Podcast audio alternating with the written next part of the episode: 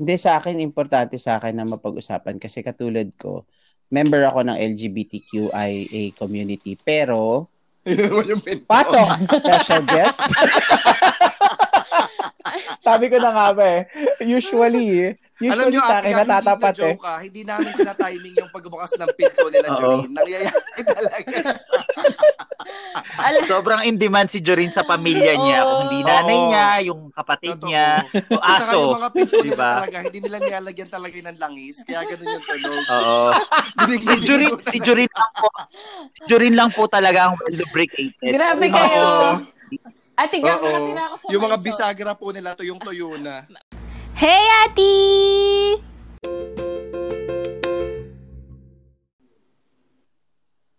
Welcome sa podcast na four percent tao, ninety-six percent kuda.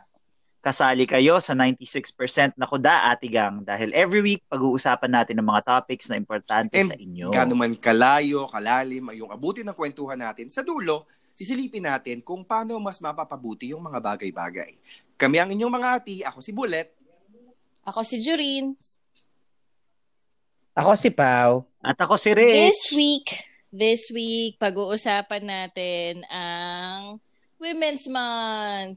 Yan. So, mm-hmm. Charan. Anyway, uh, so, kahit na, alam niyo yun, maraming nangyayari na um, hindi natin ini-expect ano, sa mga panahon ngayon, dyan sa labas ng mga bahay natin. Uh, gusto rin natin, syempre, uh, i-celebrate pa rin na ngayon ay buwan ng Marso, buwan ng mga babae, ganyan. Correct. So, syempre, wag natin kalimutan na mag-pay tribute tayo. Ano. At mm-hmm. syempre, bilang... Mm-hmm. Mm-hmm. bilang puro at dalisay na kababaihan. Charot. na, na, walang bahid. At one percent sa podcast na ito, game. Mm-hmm. Ayan. Um, naisipan namin gumawa ng, ano ito nga, ng, ng ganitong episode. So, ano ba ang mga pag-uusapan natin ngayon? Pag-uusapan natin, syempre, bakit ba may Women's Month? Bakit walang Men's Month? Bakit may Pride? Bakit may mga... Alam mo yun? So, yes. Oo nga, no? Ba- bakit nga ba may, mm-hmm. may Women's Month at bakit walang Men's Month? So... Ako, importante sa akin, ano eh, importante sa akin tong podcast na to kasi um, gusto ko matuto. Um, as part of the L G B T Q I A plus community, isang marginalized group din, um, hindi ako ganun kabihasa sa usapin ng mga pangkababaihan, um, sa... sa mga issues Mm-mm. na napapaloob um, sa mga uh, ano sa Pilipinas, 'di ba?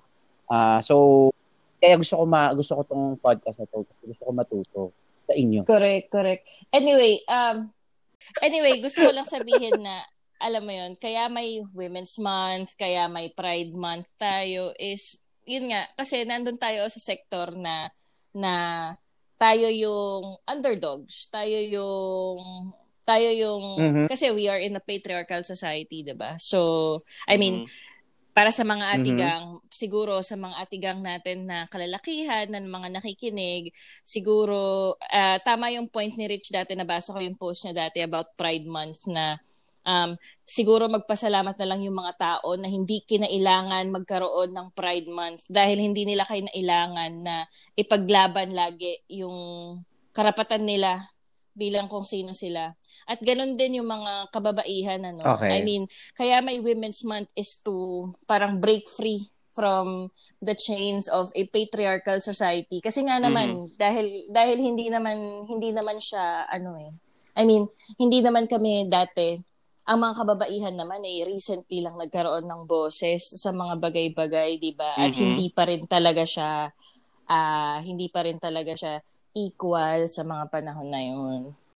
Lagi ko naririnig yung word na patriarchy. Um, especially pag kayo yung kausap ko. sa sa layman's term, ano bang ibig sabihin ng patriarchy? Yung uh, isang simpleng example, ay sorry, isang isang simpleng paliwanag ng patriarchal patriarchal na society ay isang isang society na umiikot sa mga paniniwala Uh, na pumapabor sa mga lalaki. Um, dahil okay. ang mga nasa mga lalaki yung kapangyarihan, nasa okay. mga lalaki lang yung kapangyarihan. Meaning, merong imbalance of power. 'Di ba? Kasi sa society mm-hmm. naman, Meron kang mga lalaki, meron kang mga babae, pero yung power uh, sa isang patriarchal society ay naka-tilt doon sa favor ng mga lalaki. Nasa kanila yung power to make laws, halimbawa. Nasa kanila yung power to decide on wars, halimbawa. Kaya nga, di ba, may, may sinasabi na ang, ang gera ay lalaki kasi wala namang mga babae pa na nagsabi na gerahin, ganyan. Wala pang malaki na, wala pang babae na nagsabi na gerahin. Okay. Next part ng malaking gerang pandaigdig, mga ganyan. Um, considering okay. kalahati sila nung populasyon. Hindi naman, di, kumbaga, hindi, hindi ganun kalaki yung say ng mga ibang tao, ng mga babae, ng mga bakla doon sa society na ganito. At saka nung panahon kasi, ng mga, nung, mga, nung mga unang panahon, bago tayo naging civilized, ano, sorry, masyadong history bombarded, pero bago tayo naging civilized, ang mga lalaki sa atin at ang kung paano tayo mamuhay nun ay sa pamamagitan ng pangangaso, hunting. Mm. So yung mga lalaki ang nag- nangangaso. Mm-hmm. Dahil hey, sila aso. Nag- hey aso, di ba? Ito na naman ang history ng hey aso. Aso gang. So so dahil sila yung sila yung nagpo-provide ng ng survival for survival ng mga tao. Sila yung mm-hmm. sila yung mas may kapangyarihan makapag-desisyon sa isang community, for example. Hanggang yeah. sa na nag-evolve na siya, hindi na siya hunting and gathering na community, naging feudalism na siya, naging ano hanggang sa maging democracy, bureaucrat ang kapitalismo, parang ganun. So, dun siya nanggagaling sa sa ganung history, kaya mas parang powerful sa atin yung mga lalaki. Sila yung nag-shape up kung paano tayo mag, mag mag-aral, kung sino yung pwede lang makapag-aral dati, yung yes. yung mga ganun ba. So, ganun ganun yeah. yung parang simpleng simpleng ano explanation doon sa patriarchal. Actually, mamaya, yung, mamaya, mamaya uh, didikit ko yung, ano, yung isa kong um, sharing. Sharing? Ano ba to? Bible mm. study. Doon din sinabi mo na, ano, na yung setup ng society kung bakit yung lalaki yung king, kumbaga. O yung nagahari okay. dito sa society na to. Correct. Correct. Pero syempre doon sa, ano, the, sa historical, ano na, actually pre-historical background na yon, it takes into account na magkaiba ang physical abilities ng lalaki at babae. Correct, correct. Pero parang, 'di ba, dahil nga I mean, dun sa dun sa prehistoric eras ano, dun sa um ang nabibigyang importansya lang kasi kung sino nakakapagbigay ng pagkain. ng pagkain, pagkain mm-hmm. sa community, pagkain. sa community. Pero hindi nila na take, take into consideration na yung mga babae din noon, sila syempre, yung mga babae din noon kahit hindi sila yung nag-hunt and nag-hunt para sa community. Sila naman yung naiiwan doon sa mismong community para, alam mo yun, para ayusin yung mga bahay. Like yung simpleng um, housewife, ganyan. Yeah. I mean, di ba, parang see. Ngayon kasi masyado na rin tayong open sa thought na, uy, hindi lang siya housewife. Kasi, alam mo yun, um, at least ngayon, marami nang hindi nang mamaliit sa housewife dahil alam nila kung gaano kahirap at kung gaano ka-equal um, equal din yung merit ng mga um, nanay natin na naiiwan sa bahay para arugain tayo, alagaan tayo because without them, di ba, we can't be um, Um, going into work, for example. Yeah. Parang example, example sa akin, kunyari, di ba, pag, pagwala, pagwalayan sila, pagwalayan sila mama, syempre, o kaya pagwalayan si papa, na si papa ang nasa bahay namin, ay, um, syempre, wala kaming kakainin, for example, yung mga ganong bagay ba. So, it's mm-hmm. as equally important as the person who's working for the family. Correct. Oh, well, so yun yung dati. Mm. Pero, Pero pag-usapan natin yung ngayon, in present day, ano ba yung mga issues na pinagdadaanan True. Ng mga babae na ikaw mismo na narinig mo sa mga kapwa mo babae or ikaw mismo bilang babae naranasan mo siya or na-obserbahan mo, na-obserbahan mo? Ako siguro uh, sa sa sa estado ko sa buhay or sa posisyon ko sa trabaho, um, hindi naman na different na may posisyon ka kunyari sa trabaho, di ba? Bilang babae. Pero I think mm-hmm. mas na-experience ko yung yung alienation, kumbaga, or mas na-experience ko na medyo tinitingnan ka pa rin as different nung nung pumunta ako sa ibang bansa para sa para sa para sa work. Alam mo yun? Okay. Parang hindi sila sanay bukod sa babae ako. Mm. Hindi sanay, hindi sanay ang Western okay. people sa Filipino din na parang may posisyon. Parang siguro masinay, may, masanay sila sa Indian. Ewan ko lang, pero Filipino hindi hindi hindi masyado. Oh.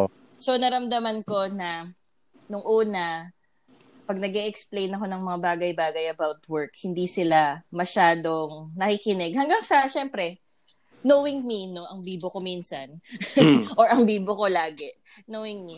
Syempre, nakuha ko na din yung, yung trust nila, ganyan. Nakuha ko na din yung confidence nila in the end. But yung feeling na, na alam mo yun, na iba ka sa bansang yun, at the same time, babae ka, parang dun ko siya naramdaman eh. Doon sa doon sa venue na 'yon, doon sa doon sa ganong sitwasyon. Pero more on more on sa normal na pang-araw-araw kung ano yung mga issues concerning women. Pinaka issue ay yung siguro yung pag-objectify sa mga babae. Meaning okay. Meaning, kunyari, paglalabas ka lang, tapos naka-short-shorts ka, ganyan. Kasi nga, mainit, diba? Alam mo yun, hindi, maiwa- hindi mo maiwasan talaga. Merong mm-hmm. mga, kunyari, nagda-drive. Hindi ko naman lalahatin. Pero kunyari, dyan, mga tambay dyan sa labas. Hindi mo maiwasan, may makakatcall ka talaga eh. Tapos, naiinis pa ako na, na, dun, yung, yung iba, ano, dun sinisisi kung bakit, kung bakit, na nagahasa yung babae, ganyan. Ayan ah, kasi dahil dahil lumabas ng gabi, mm-mm. ganyan. Um, ayan ah, kasi dahil ganyan ang suot, ganyan, ganyan. Alam mo yun, bakit ganun yung mentality ng mga tao? Dapat hindi. Tsaka yung ano, naririnig ko rin yung mga minsan na sinasabi nila, um, kasi sumama sa apat na lalaki. Kaya diba? Parang nari- hindi naman, hindi naman I mean, dapat mm-mm. naka... Um, hindi dapat nakabase sa kung anong suot ng tao yung yung karakter mo, 'di ba? Yung pagka mm-hmm. yung pagkabastos mo, ganyan. Bakit mo isisisi sa hindi mo naman control 'yun? Unang-una sa lahat, katawan niya 'yun. Wala kang say dapat, wala kang say dapat, mainit, 'di ba? Correct. Hindi correct, mainit. At saka mainit. Hindi mo, wala kang pakialam. Pakita niya kung anong gusto niya ipakita, katawan na 'yun. Ang kontrolin mo is yung karakter mo. Mabuti ka dapat na nilalang. I mean, it's just human, no? To respect someone. Dahil hindi mo nga naman yun katawan. Pero for you to say na, but for you to say na, na, na, kaya mo siya binastos kasi ganun siya, that's the way she looks, is because it's not on her, it's on you. Mm-hmm. Meron akong tanong, actually, sa ating lahat. Um, na-mention kasi ni Ate Jorin yung word na objectifying, eh. Natatandaan ko sa Miss Universe, was it two thousand ba to, Ate Rich? Si Lara Dutta. Ang tanong sa kanya is, the, there is a protest outside of the venue calling Miss Universe as uh, unfair mm. or objectifying women. What is your stand on that? Sa'yo muna, Ate Jorin. Anong stand mo? Ayoko talaga ng pageants, mga ati. Sorry. hmm. Although, alam mo yun, minsan nanonood ako, like nung simula nung nanalo si Pia. Yun. Sobrang okay. okay. I mean, para sa, nagustuhan ko yun. And nung nanalo si Catriona, feeling ko deserve nila. Pero kaya ayoko talaga ng mga pageants kasi uh, kailangan muna nilang um, I mean, kailangan muna silang ma-objectify bago nila marami siyang marami siyang ano 'di ba? Marami siyang um tawag dito, mga causes. Also category. Oo, 'di ba? Marami siyang mga ah, causes, mga okay. nilalang na causes like afterwards pag nanalo si Miss Universe, marami siyang mga causes na sinasalihan, um kailangan marinig yung boses niya and all, which is good, very good intentions para sa akin. Pero yung premise na kailangan mo na maging ganun muna ang itsura bago ka pakinggan ng mga mm-hmm. tao is is hindi hindi pa okay. hindi, hindi sa akin hindi sa akin maganda yung pandinig. Alam mo? Kasi bakit mm-hmm. bakit kailangan mong ng swimsuit competition, for example? Ano ang sen? Ano ang sense? Ganyan. Okay. Or bakit kailangan mo, unang-una sa lahat, bakit okay. kailangan mo ng ganong competition? Kasi, di ba, parang bumabalik na naman tayo dun sa history na, kasi ito nga dati yung, ito nga dati yung napagkasunduan ng mga people in power na karamihan ay mga lalaki. Pero yung natatandaan ko, yung pinaka-history ng Miss Universe, talagang parang ano lang siya, yung swimsuit actually lang siya, ni wala pang gown. Kasi parang mayroon silang certain brand ng swimsuit dati na pin- na sinasponsor. O dun siya, dun ah. lang siya talaga. So, as in women all over the world, tapos uh, maraming entry yung United States, tapos lahat sila magsiswimwear lang. Tapos, ayun, lalabas. After that, walang tanungan, may panalo na. Yun yung dating-dati. Yun, alam ko yun yung hindi ko lang matandaan, nasa dulo ng dila ko yung pangalan nung, hindi ko alam kung Catalina swimsuit, ah, parang ganun eh, certain Catalina. Brand. Right. Parang ganun eh, diba? So, yun yung natatandaan ko. Tama din, su- ta- kaya tama si Jorin na dati talaga, yun lang siya. Diba, dun kasi siya nagganon sa sim- nagsimula sa ganong, ganong premise, kaya hindi sa akin. Although nag-evolve siya, I know, at yun nga, nadadagdagan ng mga causes, nagkakaroon ng mga good intentions, and so on and so forth. Yung premise niya talaga ang medyo, uh, hindi ako resolve. Yeah. Kaya ayoko siya. Actually, may mga ibang tao na nagsasabi na ano. Iko-correct ko lang yung go. ano, ah. Iko-correct ko lang yung um, ni-refer ko na Miss Universe twenty twenty. Ang tanong ay, calling the Miss Universe disrespectful to women. Mm. Hindi objectifying women, disrespectful mm, okay. to women yung sinabi. Yeah, I, I guess yung yung yung premise dun is yung sinasabi nga ni Jorin. Pero ako, I have to ano come out and say na pageant fan kasi ako, as in titingnan ko pa yung mga kalaban ng ng ano, Miss Universe natin sa ibang bansa, no. Um, True. Tapos oo, oh, oh, tapos ako din entertaining bilang, naman kasi rin siya oh, talaga. Oo, oh, oh, oh, bilang bilang tao na nag-identify as uh, feminist as well. Nahihirapan mm. din ako, sa totoo lang, i-reconcile yung fascination ko with beauty pageants doon sa mga paniniwala ko na dapat hindi na-objectify yung mga babae, ganyan. Pero, totoo nga, bilang, ano eh, ang, ang tawag nga sa kanya beauty pageant, diba? Nauuna yung mm, beauty mm. bago yung brains. Um, correct, correct. So, may mga preliminary competition yan, syempre. Pero, malaking bagay pa rin yung styling ng tao, yung kanyang pagdadala ng sarili niya. Pero, hindi ka makaka hindi ka makakita diyan ng mga tao na halimbawa na uh, hindi conventional na hindi conventionally na maganda, halimbawa tao na kasing lawak nung pag-iisip, halimbawa ni Jessica Zafra, 'di ba, pag nakinig, pag nag, nagsalita siya, makikinig ka mm. because she makes sense, but then if you put her in that context where she has to compete with women who are svelte, ganyan, payat, mahaba yung katawan, mahaba yung leeg. She's not, ano, oh, may abs. She's not may going abs. to rise from the ranks, no matter how intelligent she is. Mm-hmm. So, yung ba, yung basihan pa rin is, uh, yung basihan pa rin is, yung nga, yun nga, yung looks niya pa din. Parang, you have to be beautiful first for us to hear you out.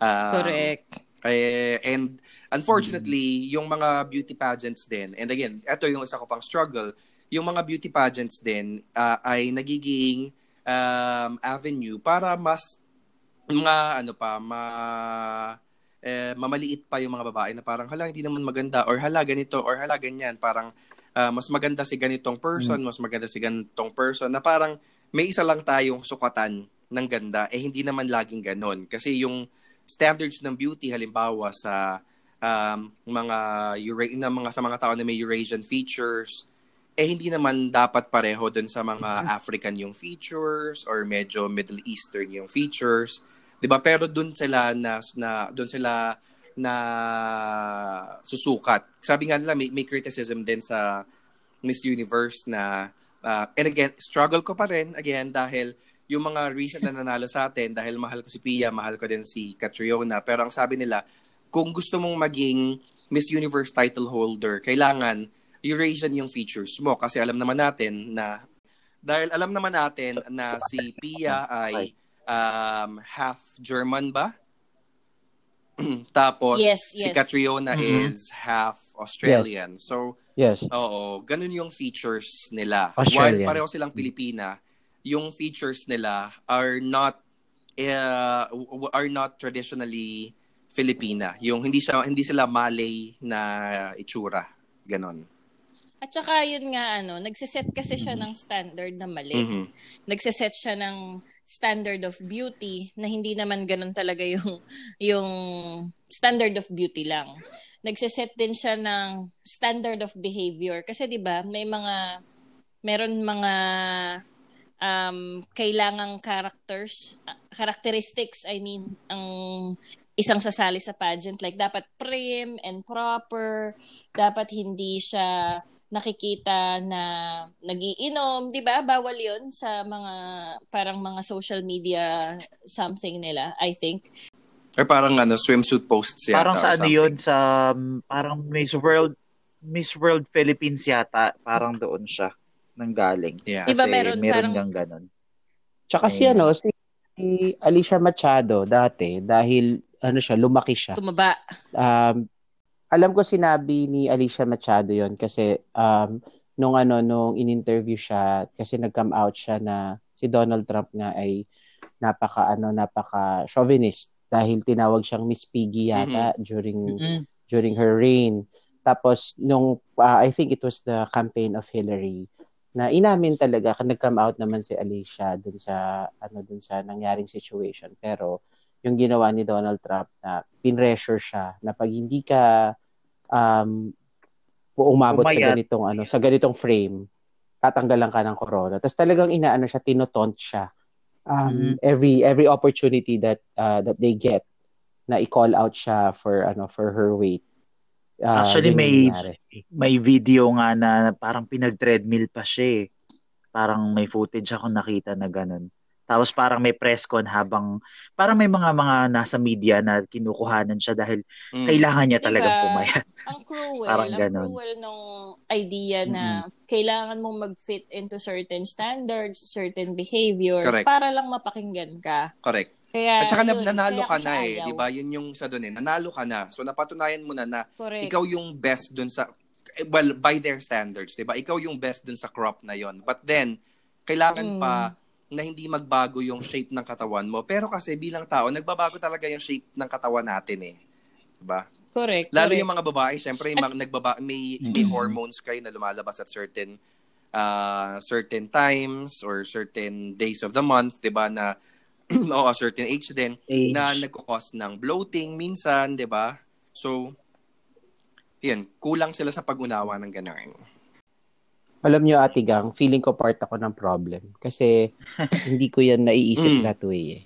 Yung sa pageants. Kasi ako din, ano rin ako, mahilig ako din sa pageants. Pero hindi ako kasing super fan ng ibang tao na kilala ang Miss Universe. Kayang i-recite yung bansa, mm, taon, mm. at saka pangalan. Hindi ko yun kaya. Pero I find it really entertaining. At hindi ko siya napag-isipan this way after natin siya mapag-usapan. Kasi yeah. I think alam mo sa totoo lang, after nitong usapan so, natin, I, guess, I don't know kung paano ako tutuloy. I mean, kasi yung isip ko ngayon, nasa pageants pa rin na ah, I, I want to, ano, I, I want to support the Philippines, ganyan, kapag lumaban sila. But at mm. the same time, nakikita ko rin talaga yung injustices. So yun nga, hanggang ngayon, kino, kino-contemplate ko pa rin kung paano siya na, kung paano ko i-marry yung paggalang ko sa mga babae, tsaka respeto ko dun sa iba't ibang hugis ng katawan, iba-ibang klaseng kagandahan, dun sa um, pagiging pageant fan ko. Kasi ganun ako, kumbaga, dun ako lumaki, yung influence ng mga tao sa paligid ko. Um, best mm. in ano, best in pageant talaga sila. And may national pride kapag ka nananalo yung Pilipinas dun sa mga ganitong pageants, diba? So, Mm, uh, baka naman nagbago kasi even yung mga organizations na to may mga ano naman eh, may mga changes na um, halimbawa sa Miss uh, Miss America pageant wala na silang swimsuit competition kasi balik tayo dun sa tanong ni Jorin, bakit? Bakit mm-hmm. may swimsuit competition? Diba? Ano yung nire-represent ng swimsuit na yun? Syempre, uh, body image. Diba? Pa- eh, pero, hindi ka mm. naman din magpapalakad doon. Sorry, hindi naman din sila nagpapalakad kasalukuyan ng mga babae na hindi payat. Uh, was it two years ago na si Miss Canada is plus size? Lumaban siya. Represent, diba? Pero, hindi rin man siya nabigyan ng opportunity to step on yun the nga, parang, parang top three parang, platform. So ano ba yun? Parang token lang ba yun? Or di ba parang mm-hmm. ano ba yun? Pakonsuelo lang para lang masabi na yun ganyan yung mga tumatakbo sa isip ko eh, kasi bilang mahilig din ako manood talaga well, ng Miss Universe. So ano yung... nga ba yun? At saka yung sinasabi nga rin ni Kuya Pao, no? Parang kasi ngayon parang andun tayo sa point na nagpapasok tayo ng mga minorities. Like, when I talk about minorities, yun nga, yung, kunyari, um, plus size sa sa usapin ng pageants or kaya mm-hmm. naman um, minority in terms of race sa mm-hmm. pagdating sa work, ganyan, or pagdating sa iba't iba. Sa, sa India naman, um, nagpapasok sila ng Um, alam mo yun, hindi, nagpapasok sila ng lower castes sa government in the sense na dapat meron lang diversity just because naging open na nga yung naging open na nga yung society natin for more diversity, diba? For oh. more diverse um, diverse different kinds of individuals, ganyan. At saka syempre um, hindi natin masabi kung in-open lang ba nila yan for for alam mo yun, para ma-diverse ang mga bagay-bagay. Hindi natin correct. Masabi. Parang kasi, noong nineteen eighties sa, ano, correct, sa Amerika, diba? Meron silang affirmative action, di ba, na um, kailangan maglagay ka ng isa o dalawang black people sa team mo. Pero dahil doon, ang mga, ano, yung mga kumpanya, nag-hire sila ng mga black people to fill those spots. Kumbaga, just because, di ba? Um, because they're required ano, parang, to. Parang reverse discrimination pa rin siya because exactly. you're being hired for the sake of having a black person in the team, not because of your merits. Pero ang sinasabi correct. Kasi dati, ang, tin- ang tinutukoy na inequality ay hindi pantay-pantay na parang laging puti yung nasa management, ganyan. Mm-hmm. Ngayon, maglalagay sa isa, dalawang black for the sake of having that token person. Um, mm-hmm. in there. Mm-hmm. Ganon. So, ganon din yun. Yun nga. Eh. Yeah. Mm.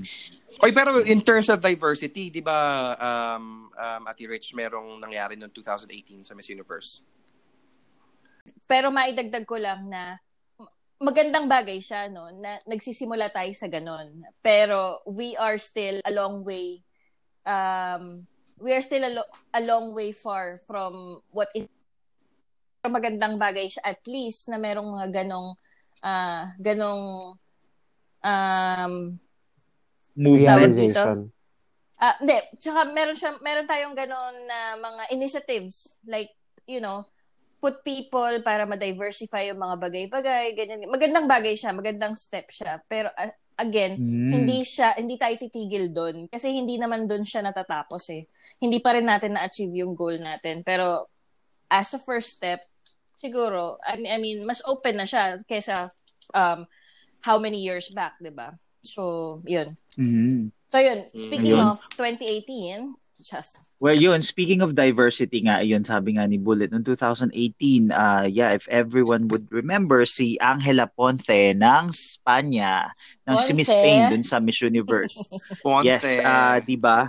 Uh, siya ang kauna-unahan na trans women na sumali sa Miss Universe dahil naipanalo niya naman okay. yung national pageant true. Nila. Diba? Yun. Yep. Na ano ko And, dyan, na, napa, dapat diskusyon ako dyan sa Facebook kasi yung isang office mate ko, mm-hmm. uh, ano, na hindi ko napapangalanan, syempre, um, nag-post siya sa social media niya na uh, Pa, ang tag sa ganun, an, Ate Bullet, yung parang microaggression, yung sisimulan ka ng parang, I have nothing against L G B T Q mm. trans women.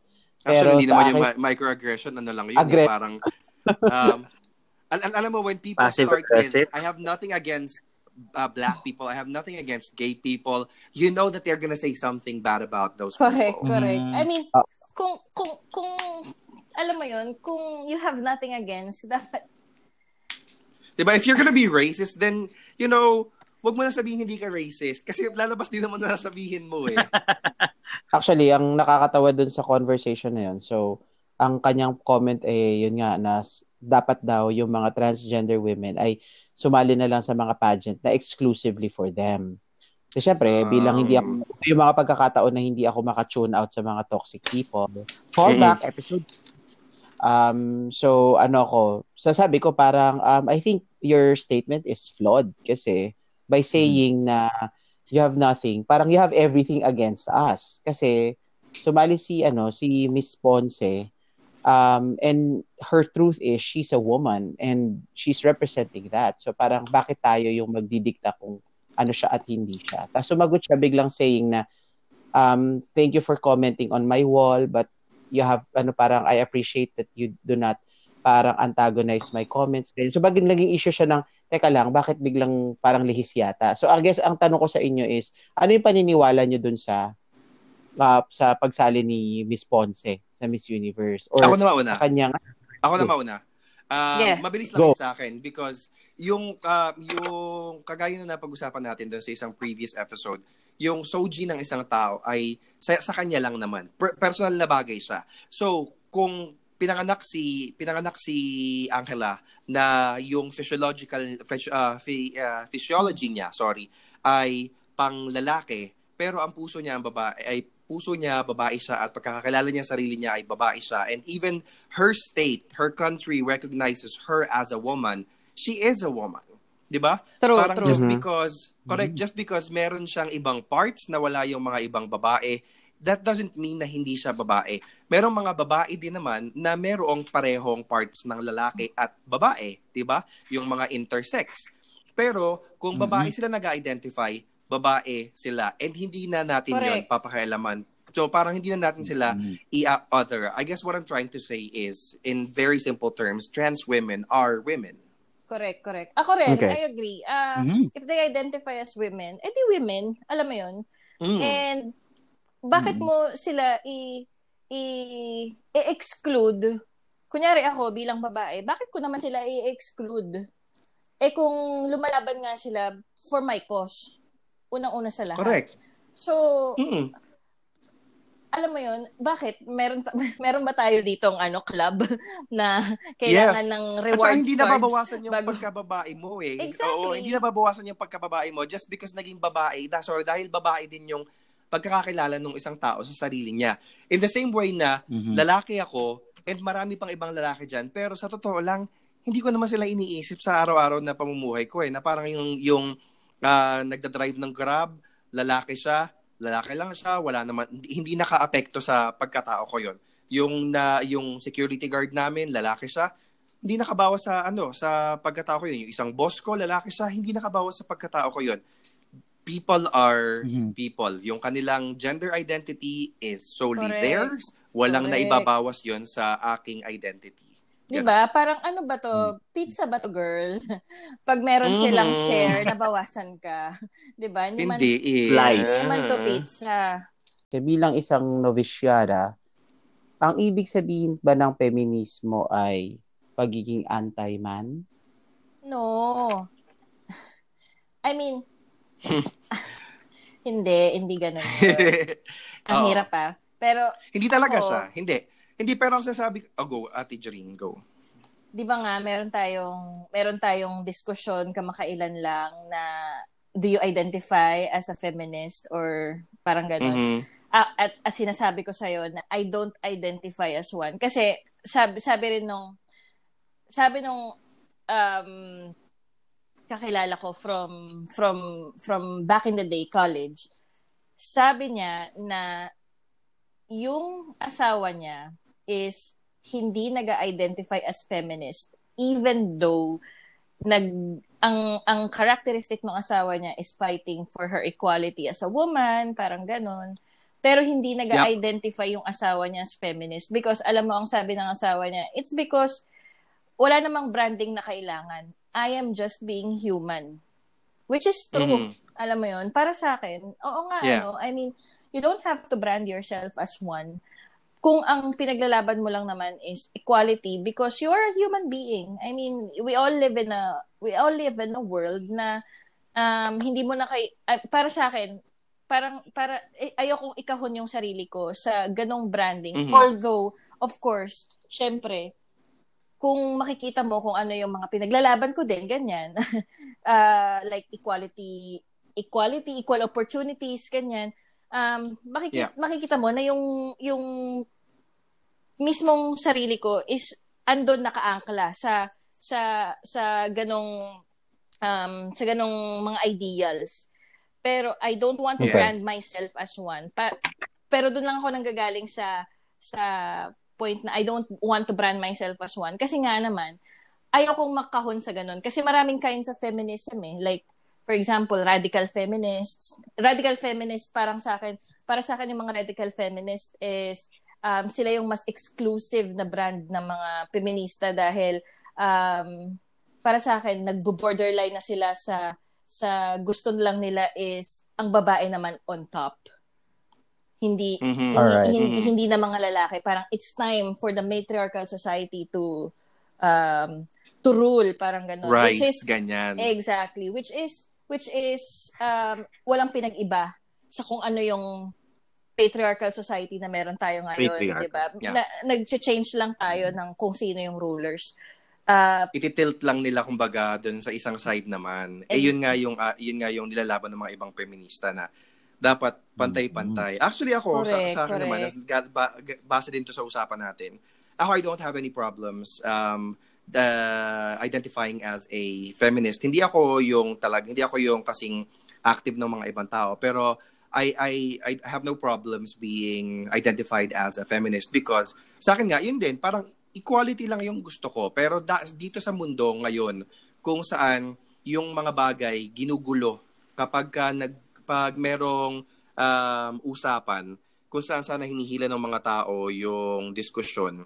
E naniniwala ako sa intersectionality, pero uh, kung saan sana hinihila ng mga tao, mas madali lang hilahin na, wait lang, doon tayo sa usapin ng feminismo. Kung bakit hindi pantay yung nakukuha ng mga babae, hindi napapantay yung nakukuha ng mga nasa L G B T Q plus community, dun sa mga nakakuha ng mga lalaki, dun lang tayo sa topic na to. Now, kung ma-justify natin yung connection niya dun sa gusto mong erase na point, edi go. Pero kung hindi, sa, iba natin, sa ibang venue natin siya pag-usapan.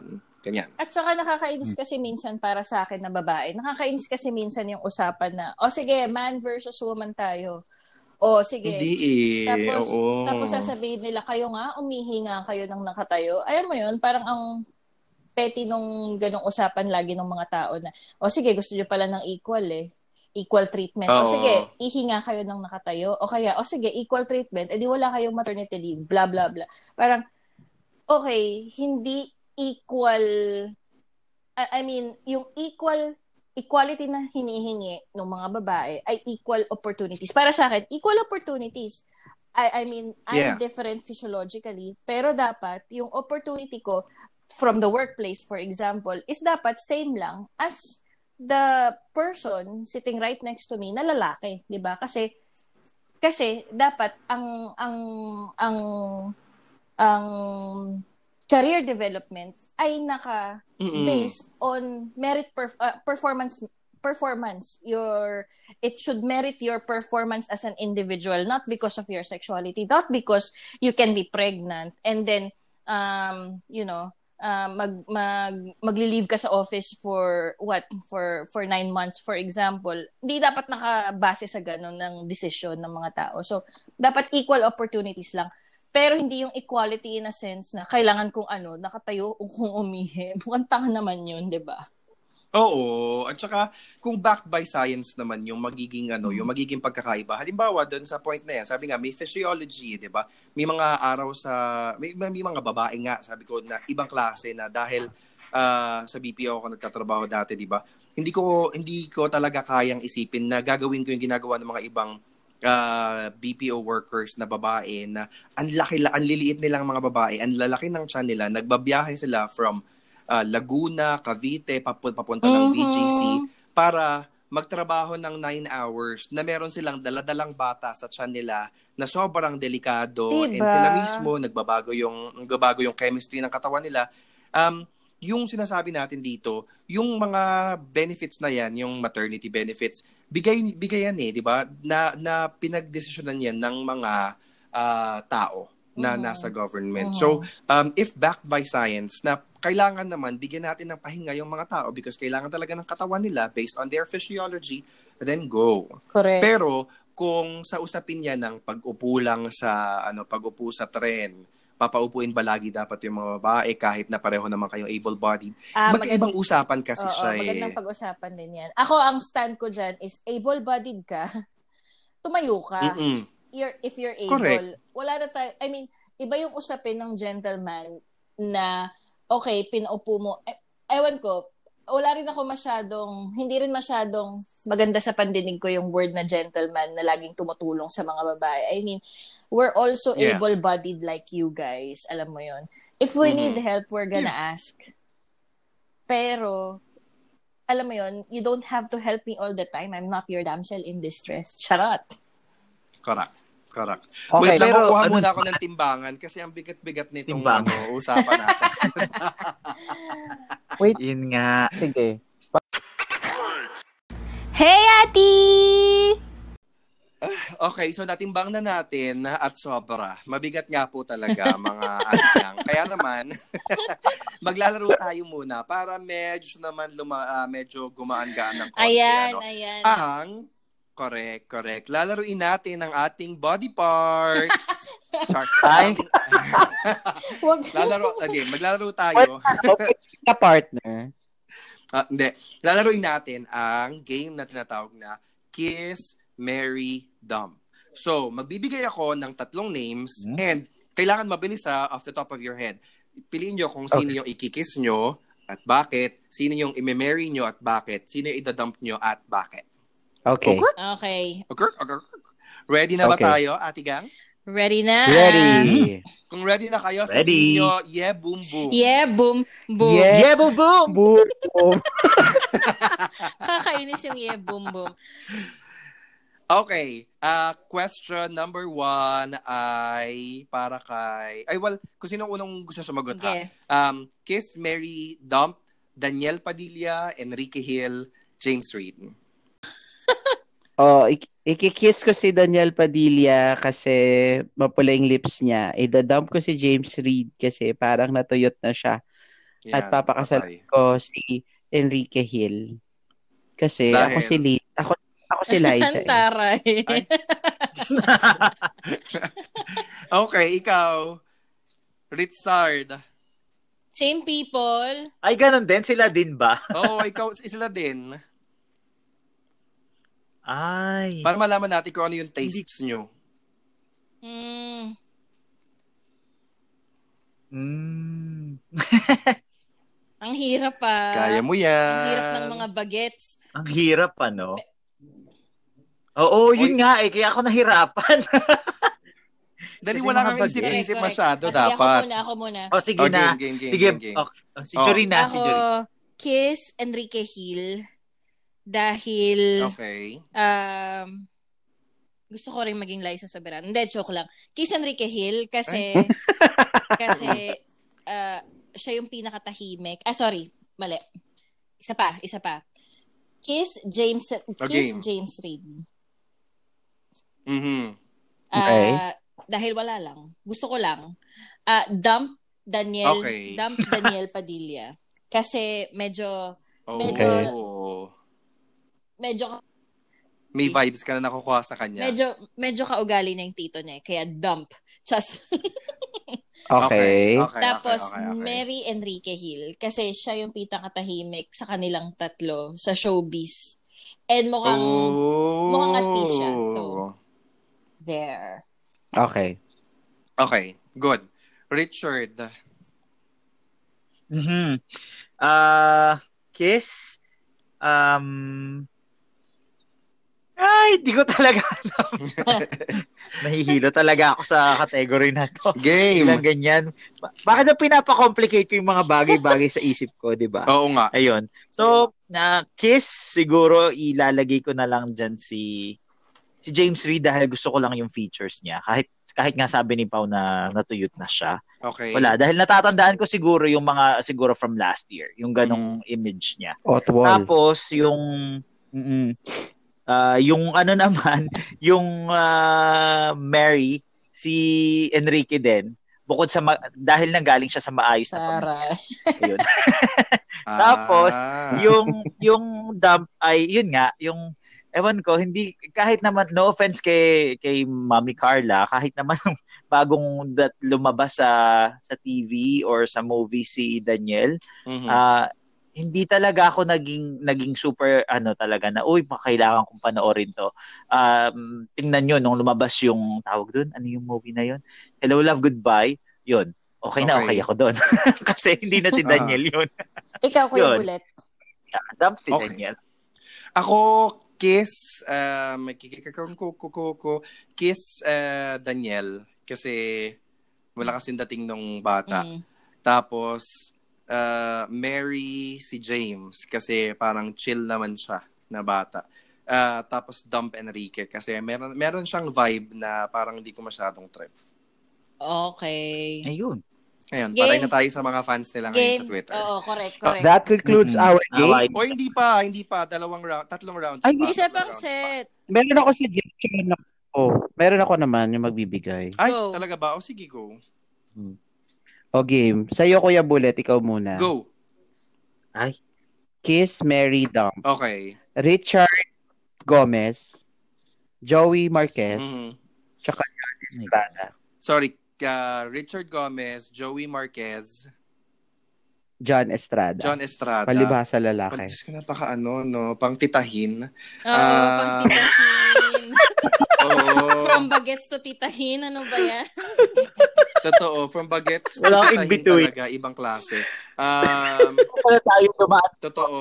O, talagang nag-jump. Ibang klase. Okay, okay, okay, okay. Sure na ako. Kiss um, Richard uh, Gomez because, my God, di ba? Hanggang ngayon naman si Sir. Pero hindi ko kasi gusto yung politics niya. Uh, and yung mga okay. galawan niya sa politika mm. mula pa nung unang panahon. So I don't respect that. Correct. But in terms of looks, my God, di ba? Tapos, marry John Estrada because, well, uh, sexy nung Sir. Tapos, dump si Joey Marquez because I just, I don't know, he just... Wala, wala lang akong makitang attraction dun sa Sir. Kasi tsaka si Tatay Fernan siya sa ano eh, ma, pamilya ko. Pamilya ko. Yeah. Mm. Game. O ikaw, Tita Jorin. Ako, dump silang tatlo. Charot. Cho- choosy. Kailangan nilili ka. Choosy pala. Choosy pala si... Choosy ka, girl. Uh, ako, uh, kiss si... Richard din. Kahit yeah. na ayoko yung painting niya. Um, At... Tapos, Mary, I think si Joey Marquez. Oh. Dahil siya nga si Tatay Fernan. Oo. At mabait si Tatay Fernan. Kahit na... So, ikaw si Lloyd, ah, ganyan. Kahit na nang babae siya. At the at ano ba? Dump. Dump John Estrada. Kasi iniwan niya si Janice. Charot, ang tagal na. Ay, oo. Ano ba yun? Oo, may grudge ka sa kanya. Alam mo, kamukha mo nga si Janice. Janice. Tawang-tawa. Kaya pala meron gano'n. Tawang-tawa, Rich. Masa- Tawang-tawa. Hoy, maganda si Janice ha, sa Prejidor. Prejidor. Ganda. Busip oh. kayo. Tiyanak. Hindi naman yung anak niya yung oh, kamukha. Si wala naman nagtanong. Sobra ka, sampaling oh. kita rin. Hindi, gusto ko lang i-volunteer. Para may idea yung mga tao na kamukha mo si Janice. Hindi. Kamukha ko si Vanessa Del Bianco. Ay, taray. Huwag ka sa kapitahin. Mm-mm. Doon ako natawa. Sinabi ni Bullet. Kasi pitahin yung ano. At sobrang tagal na nilang mag-asawa nung ano, no, nung asawa niya ngayon. Priscilla Mereynes. Oo, ni Priscilla Mereynes. At hindi ako makaget over kay Janice. Ano, totoo ba? Oo, si Vanessa Del Bianco talaga kasi yan eh. Char. Hmm. Kuya Pao, tawa ka ng tawa. Yung makarecover.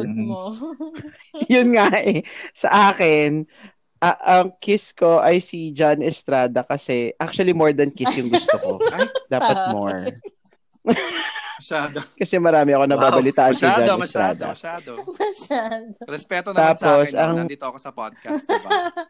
Ay, tapos sasabihin mo, masyadong personal. Sige na. Okay. Ay, bye. Ta- dump. Dump si Joey Marquez. Um, hindi ako nanonood ng pamilya ko. Si si Kuya Bullet ang fan niyan. So, dampa ko dyan. Hindi ko rin siya masyadong gusto. Hindi ko pa rin siya napapatawad kay Chris Aquino. Charot, ng layo din ang reference. Tapos, Mary si Richard Gomez nung panahon na nasa palibasa lalaki siya. Kasi, kaya ko naisip nung tatlong combination na to kasi napanood ko sa G T T V yung palibasa lalaki. Ang gwapo talaga ni Richard. Mm, pogi okay. naman talaga niya. Oh, hindi naman natin madidispute yun. Pagbukas, correct. eighty-six yun eh. Yeah. Ang pogi nila. eighty-seven, eighty-eight yata yun. Okay. Oh, ikaw, Ate Rich. Wala talaga akong masabi. Alam nyo, pati yung kanina sa ano ah. Pati yung sa kila, yung sa mga choices kanina, pa-edit natin. Baka maraming magalit sa aking mga, mga hindi, tao. Okay lang. Kasi dinam ko si Daniel. Ngayon, nag-iisip ako, hindi yata. Dapat yata si Daniel na lang yung pakasalan. Mabait naman siya dito kay, kay Kath Bernardo. Bilang bilang taga Nueva Ecija din si Kath. Baka mag-jive din yung ano hindi, namin. Na, Naka, nakamubo na tayong tatlo. Mm-mm, 'di ba? So hindi ko din alam talaga. So ngayon, kung dito naman tayo pipili sa mga luluhin. Sobrang luluhin. um Sobrang luluhin. ano ano, um Bembol Rocco age pa. Hindi naman. Um, hindi pa. Hindi pa, hindi pa. Ah, ang hirap kasi bakla hindi sila magpo-propose sa iyo. Pipili ka lang. Bigay ka ng sing-sing, girl. May sing-sing ka, girl. Ha? Oo. May D M. Mm. Hindi kasi parang wala, wala ako talagang gusto sa kanila. Alam mo yun? Kaya parang wala akong masabi. Si girl ang choosy din ni girl. Oo. Si girl pa? Gusto ng relasyon. Si girl gusto ng relasyon. Ayoko lang sumagot. Hindi makasagot sa laro. Bakit? Okay. Okay, last ano, last last game na round. Pwede bang for me, ha? Last two pwede bang rounds. Ano? Oh, go. Sa age group natin. Oo, sige, sige, sige. Age, age group natin to. Meryl Streep, Anne Hathaway, or Julia Roberts. Pwede yan, pwede. Yan. Oh, game. Oh, um dump Mary Ki- uh, sorry, ano? Uh, kiss Mary dump. Meryl Streep, Julia Roberts, Anne Hathaway. Anne Hathaway. Right? Mm-mm. Yes. Cricket. Cricket. Ako na muna, ako na oh. muna. Oh, so, ang aking kiss ay si Anne Hathaway. Mm-hmm. Sa pelikulang Brokeback Mountain. Okay. Parang ano doon, ang hot niya doon. Oo. Tapos, Mary ay si Meryl Streep. Okay. Kasi, ano, parang ang dami kong matututunan sa kanya. Oh, no? Mm-hmm. Sa buhay, sa insight, sa empathy. Mm-hmm. Um, tapos, dump yung isa. Si Ju- Julia Roberts. Julia? Mm-mm. Bakit? Eh kasi parang bukod sa Mona Lisa smile, parang ulit-ulit lang kasi acting niya. For you, okay. A game. Uh, Jorina. Ako, kiss mm-hmm. Julia Roberts. Kasi, okay. uh, My Best Friend's Wedding, tsaka Pretty Woman. Okay. At gustong-gusto ko talaga siya ron. And then, Mary, shucks. Mary Meryl Streep. Kasi yun din. Baka marami mm. rin akong life lessons pagka pinakasalan ko siya. eh, Oo, no? no? And then, dump Anne Hathaway kahit na ayoko sana. Dahil sa kanilang... Kasi kailangan mo lang mag-dump. Oo, dahil kailangan ko lang mag-dump. Eh, hindi ko naman... Okay. Siya, eh, between her and Julia Roberts, parang mas okay. gusto ko si Julia Roberts. So, yun. Okay. O, Rich, handa ka na bang mag-commit dito sa tatlong to? Oo, oh, handa na ako dito. Oh. Yung sa kanina talaga, ayoko talaga. Kasi naka-ready na yung diamond cut na ano, na, ay yung princess cut na diamond. mm, grabe kayo. So ito pala yung women's yung women's episode eh ano din to, attack sa akin. Ang episode na ito. Ah, uh, oo kasi lang sa ayo sumagot sa tanong. Kasi last last episode ako eh, 'di ba? So ito na ngayon. So naniniwala wala na ako sa iyo, Pao. Anyway, uh, moving forward. Um, oh, ayun nga ba? Wag lang ako na yun, promise. Um, Ayun. So, d- ngayon, ang sa akin naman yung Kiss, kasi si Julia Roberts, gusto ko siya talaga tapos. Nagagandahan talaga ako dun sa unconventional beauty niya na yun, mm-hmm. ganun yung labi, mm-hmm. diba? Mm-hmm. Tapos, uh, ang, ang Mary naman, si Meryl Streep din, kasi ang steady nung, nung private niyang buhay, yes. diba? Yung asawa niya sila pati.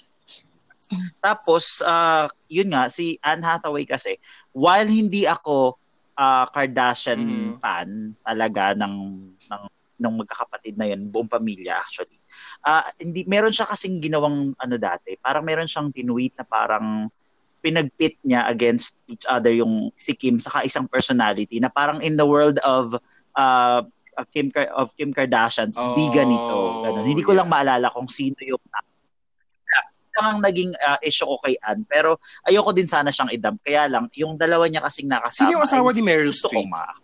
Yun. Si Mister Gummer. Hindi ko alam. Tama ba? Sa isip ko nga ang asawa niya si Stanley Tucci eh. Kasi dahil diba? Naisip ko yung Devil Wears Prada. Ay, dahil sa ah, Julia. Saka sa Julia. Oh, sa, ano, Julia, Julia, Julia, Julia and Julia. Oo. Okay, ako si ang... um. I will mm. kiss Anne Hathaway uh, kasi gandang-ganda ako sa kanya kahit minsan naiirita ako, pero um, I also like the way that she stands up for ano for L G B T uh, folks. She left the, um, her former church because yung brother niya is a member of the L G B T community, mm-hmm. um, mm. and nag-release siya ng statement na he, she cannot be part of a congregation anymore that doesn't accept the people that she loves. Tapos dump din siguro si Julia Roberts, not because I want to, but just because I love Meryl Streep.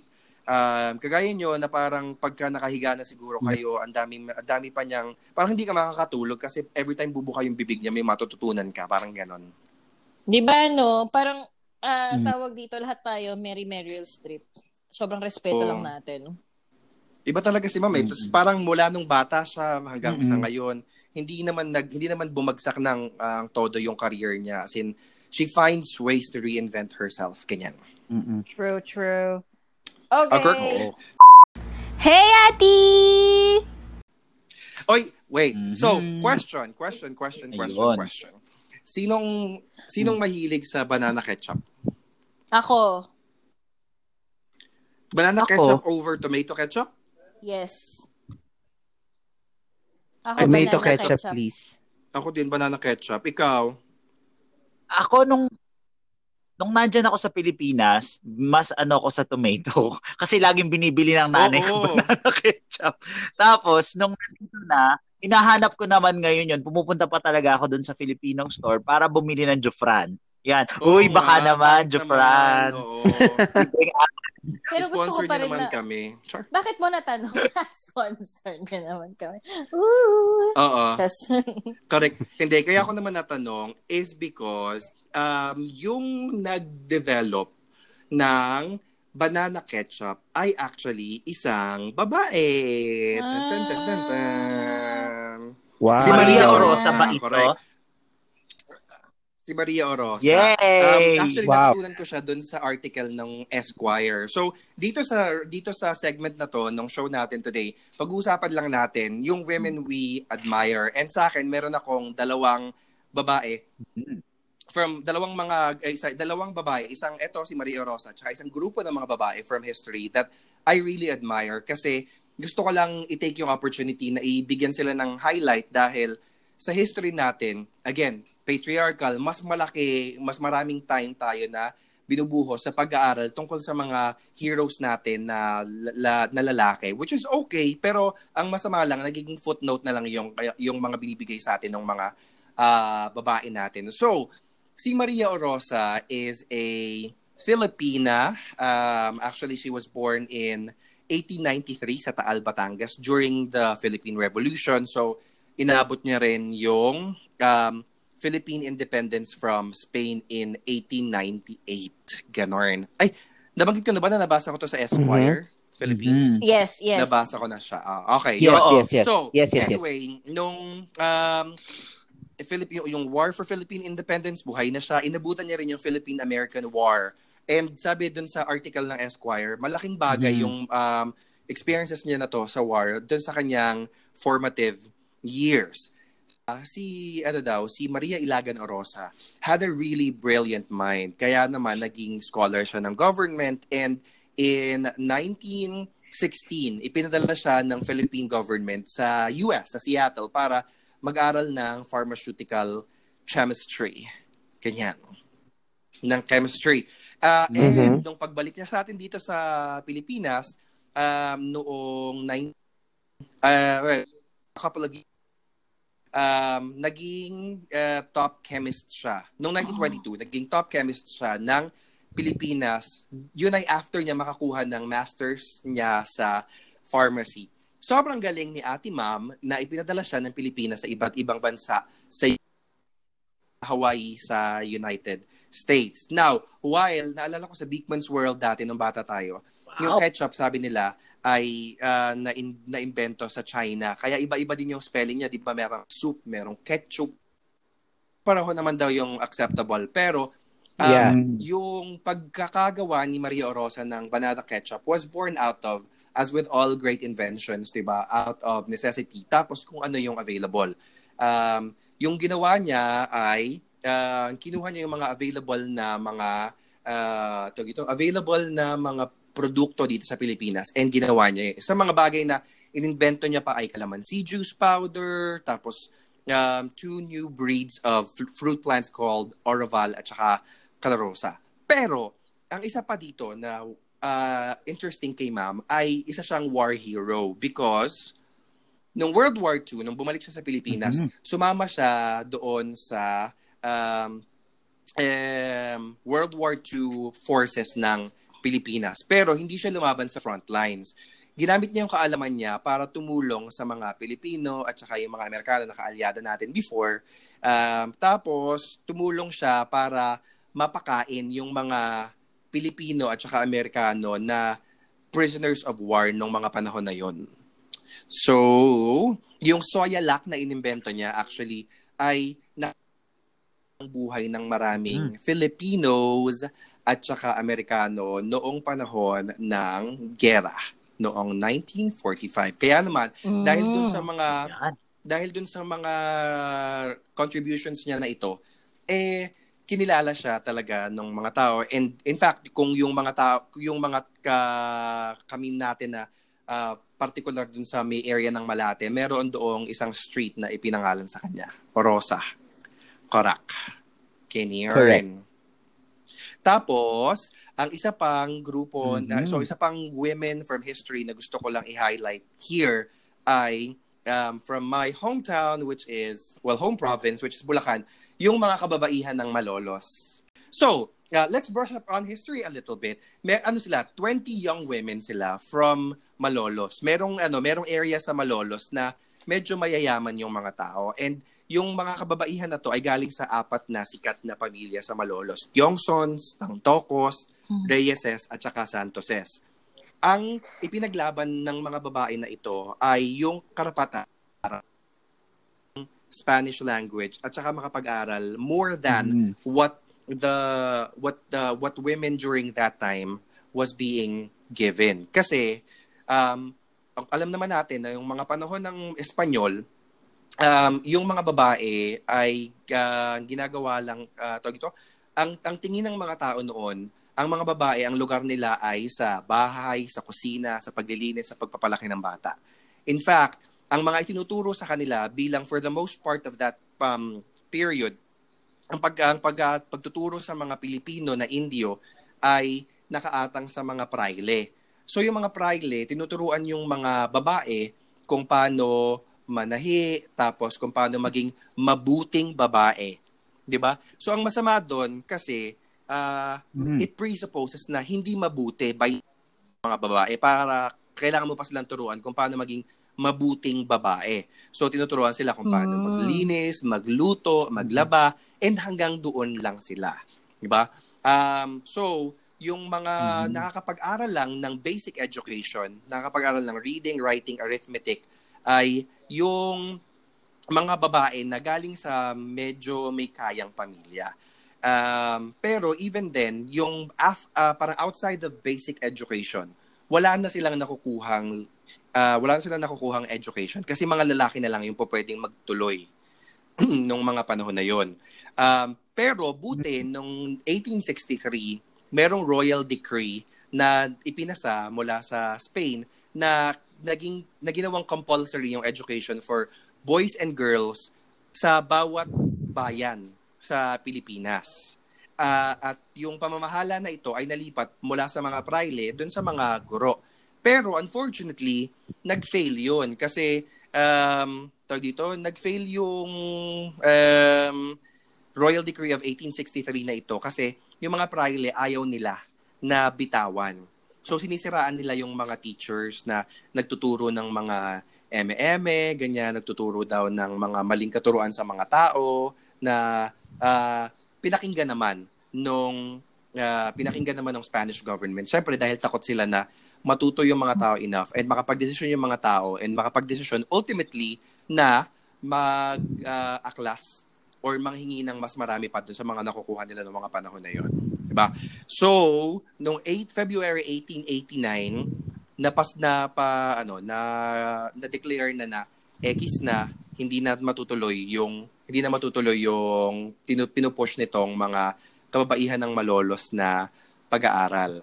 May point actually din sa history na pinayagan sila kasi merong mm. merong nakipa, merong nag-intercede sa kanila, merong isang lalaki na Sandico yung last name na na willing magturo sa kanila. Nagtuturo siya sa Maynila, pumupunta siya sa Malolos para magturo din.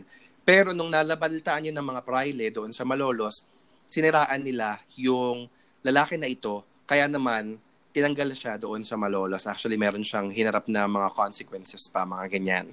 Um, and um, si Marcelo H. Del Pilar, who is also a hero from Bulacan, sinulatan niya si Jose Rizal na parang, sulatan mo naman yung mga babae sa, sa Malolos para expressing support.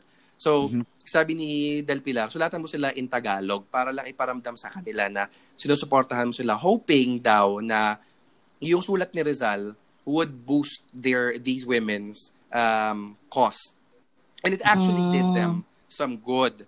Pero dahil malakas pa rin nga yung mga praile, ultimately, like I said, eighteen eighty-nine, na-ekis na yung plans and doon na sila, doon na nila tinapos yung quest. Pero yung mga babae, hindi pa rin sila tumigil doon sa kanilang uh, quest for education. Marami sa kanila ay uh, nagtuloy pa rin and sumama sila doon sa, uh, sumama sila doon sa mga iba pang endeavors na mag-further ng um, cause ng mga babae at saka ng education sa Pilipinas. So yun, those are women that I admire.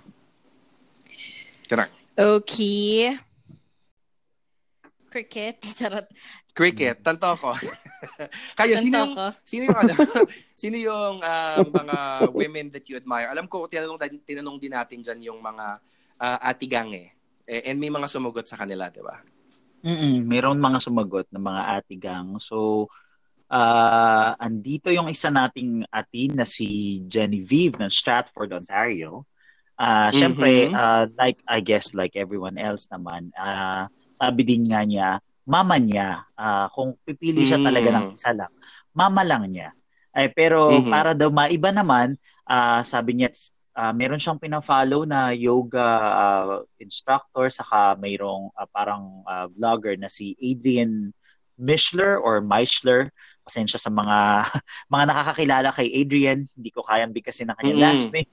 Yun. So sabi kasi ng ating uh, ati uh, na si Bib, uh, sabi niya ganito, uh, um, she is known for uh, the channel Yoga with Adrienne. Um, yes! Na she helped me rediscover and understand yoga on a deeper level. Pampasaya ko siya, whether good or crappy day. Feeling healthy or feeling toxic man, feel good lagi. Tuwing may masakit sa akin, iniisip ko agad, nothing that yoga could not fix. Uh, every time I do the yoga session, nakas maka-grateful heart for having a beautiful body that is able to do things. Basta mm-hmm. nakaka-feel kasi. Madami din siyang nai-inspire na na mas malala pa ang pinagdadaanan. So yun, sabi niya, dama ko din kasi na she is a very happy person and appreciates the most simple things in life. Yun. Correct. Minsan kasama pa ni Adrienne yung aso niya sa mga videos eh, kasi nanonood din ako minsan. Ah, ayun naman pala. Uh, tapos mayroon pa tayo. Yes, mm-hmm. so, uh, uwi niya sa bahay after a long day at work. Ayan. Tapos, uh, meron tayong sumagot na isa nating atigang na naka-base sa U S. Sumagot siya sa ating question sa Facebook, who is the woman you admire most and why? She said that the woman she admired most is her husband's uh, tita. So, bali tita-in-law ito ng isa nating atigang. She wrote... Mm, hello, atigang. Si tita ay mm-hmm. isang L G B T Q I A person, never married. Mm-hmm. She became the breadwinner for her brother's families by being an overseas Filipino worker in Brunei for six years. She oh. generously supported her siblings and her siblings' own families financially. Our atigang also said that when her husband's parents separated and eventually uh, her husband's fa- uh, father passed away, uh, their tita became the parent for him. So marami na rin daw na napagtapos na mga pamangkin. At nung medyo nagkaedad na si tita, umuwi na si tita sa Pilipinas pero hindi pa rin natapos yung kanyang uh, good deeds dahil siya naman ngayon yung nag-aalaga dun sa lola, which is yung nanay ng tita. No? So, grabe. grabe. Talagang super inspirational. So, thank you dun sa atigang natin na nakabase sa United States. Yun. Correct. Yun din eh, makikita mo, no, sometimes the people who are not given as much um, give a lot to other people. Di ba? Parang bilang member ng L G B T Q, I'm sure may mga struggles yan siya. Pero she put other people's needs and uh, uh, parang ahead of hers as well. Ay, instead of, you know, just sulking, ganyan. Mm-hmm. Mm-hmm. Kayo, sinong women you admire nyo? So, lagi ko siyang nire-refer, lagi niyo siya narinig sa akin. Mm-hmm. Sobrang idol ko talaga si Oprah. Kasi, um, yung pinanggalingan niya, yung uh, beginnings ng kanilang buhay, galing siya sa na- mahirap na pamilya, yung ano niya, yung nanay niya naglilinis ng bahay ng ibang tao, tapos pinaaral siya, tapos nagkaroon siya ng opportunity, matalino siya, tapos, Um, may kahalong swerte at saka may halong sipag at saka tiyaga at pagpupursige na bago niya yung buhay niya into who she is now. I think uh, I think sobrang nag-gravitate ako sa kanya kasi yung mga connections niya sa mga tao, both influential and mga pangkaraniwan, mm-hmm. shaped her to be this person na uh, kaya ding mag-influence ng mga tao for the good. Parang ano eh, sa, sa laki ng platform ni Oprah at sa laki ng kanyang influence, isa siya sa mga tinuturing ko na responsable mm-hmm. dun sa paggamit ng influence na yon. Kasi may mga tao na binibigyan ng ganong klaseng boses na hindi nila nagagamit sa tama. Um, so very touching para sa akin yung fact na binigyan siya ng Cecil B. DeMille Award at dun talaga na cement yung kanyang ano sa akin, yung parang tatak niya sa puso ko. Kaya di ba lagi ang reference ko sa inyo yung Super Soul Conversations, napanood ko sa Oprah, sinabi ni Oprah, kasi I think she's a she's very uh, instrumental, inspirational, a woman um, na pwede nating tignan as inspiration Uh, sa ating pansariling mga Very nice. Pamumuhay. Kasi yung dami din go. Naman talaga ano na mga women na admirable sa sa lifetime natin. Ako personally naman, uh, syempre siguro lahat naman tayo ang sasabihin um, women we admire. Lahat tayo, 'di ba? Yung mga nanay natin. Pero also bukod sa mga nanay alam natin na personal hero yes. natin lahat as well as our fathers. Um, well, at least for me. Uh, ako, ang mm-hmm. ang same. Talagang nilolook up ko na um, maging, na parang maging ako, parang ganun. Parang sana, sana maging katulad ko siya, no? Simula nung pagkabata, ay yung nanay ni Atom. Atom Aralio. Si so, Ma'am Carol. Uh, Carol. Oh. Una-una sa lahat, Uh, gustong gusto story niya dun sa asawa niya na alam mm-hmm. mo yon na being a someone na, na nabuhay nung first quarter storm nung panahon ng nung panahon ni Marcos ano mm-hmm. at saka being mm-hmm. a political prisoner alam mo yon yung nag-stick sa kanya I mean sorry bil, bilang siya bilang siya ay siya si si Ma'am Carol, ano. Uh, alam mo 'yun, tapos magkakaroon siya ng mga na, na nakapagpalaki siya ng mga anak gaya ni Atom, gaya nung sister ni Atom, and also kanyang na-reconcile yung personal niya sa political niya. Sobrang mm-hmm. naglo-look up ako sa ganun kasi parang hirap eh minsan hirap makahanap ng tao na na naiintindi sa mga political views mo din without having, I mean, yung tao na hindi mo kaparehas. Kasi yung asawa ni Ma'am Carol, I believe na hindi hindi naman talaga niya kaparehas. Ay, yung, yung asawa niya is a businessman. Pero nga, nare-reconcile mm-hmm. nilang dalawa yung yung yung political views differences nila. Differences nila. Also, yeah. Differences nila, di ba? I think that's beautiful. Charot. I think that's beautiful. And I think that's beautiful. I felt that. Ganyan. Ah, diba? And I felt that. Just, just. And, and, pero, pero totoo. And like parang, and like parang, charot. Ba- baka sabihin ni Ma'am Carol, sino ba yan? Charot. Joke lang. Ma'am Carol, kung nakikinig ka man, charot, charot. Joke. Um, pero yun na. Sira ulo. siya, siya, siya, siya talaga. Siya talaga yung, parang para sa akin so, marating yung ganun yung ganung level na ano parang lahat na reconcile niya sa personal, political, yeah. ganun. So siya. Cool. Ay bago natin makalimutan si Rich. Si Rich. True, true, Ay. true. Ay bago natin makalimutan. Ayun. Ah, uh, sa akin naman kasi sa personal din ako talaga magkakaroon ng input dito. Um, ayun, so siguro pwede ko naman lang ding ireserba yung nanay ko sa Mother's Day special natin sa yes. pagka, sa May na, di ba? Ganon. Pero pagka ano naman, yung pipili talaga ako, si tita pa din, yung tita na nagdala sa akin dito kung saan ako na, na, naroon ngayon dito sa Canada. Kasi basically nabago niya talaga yung buhay ko. Yun na lang eh. Uh, wow. Kung hindi ako dinala dito, hindi ko mamimit yung current uh, na ano tawag, hindi ko mamimit si Cameron, hindi ko mamimit yung, hindi ko ma-experience ma- ma- lahat ng meron dito ngayon. So yun, tama. Si Tita. Shout out, Tita Owie. Shout out, yes. Tita Owie. We love you. Yun. Ang haba ng episode natin ngayon. Ang dami-dami dami nating napuntahan. Pero bago tayo magtapos, gusto ko munang batiin si Jorin ng advance happy birthday kasi birthday niya bukas. Thank you! Happy Yay, birthday, Ate! Birthday wow. Lockdown. O M G. Yes, birthday love. First time, ano, sana hindi naman maulit to ng maraming beses or kahit kailan. Pero happy birthday sa'yo. Enjoy ka muna dyan sa bahay. Keep safe. We love you. Mm. Thank you. Thank Ayun. you. Ganyan. At, ganyan. At kaya naman, hmm? Bukod, Go. I mean, so, so, so, sabi mo nga, no, ang haba-haba, pero kulang pa din sa usapin ng ganitong, ng ganitong level. Pero salamat, Atigang, sa pakikinig, mm-hmm. and Kuya Bullet, go. Go for goal. Hindi. Gusto ko lang sabihin na salamat sa pag-share ng mga experiences mo.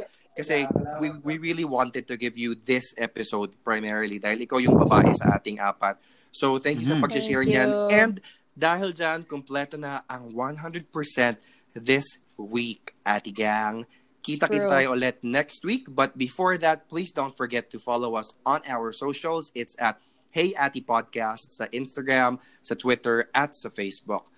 That is it. Mm. Kaya naman, bye, Atia. Bye, Atia. Bye, Atia.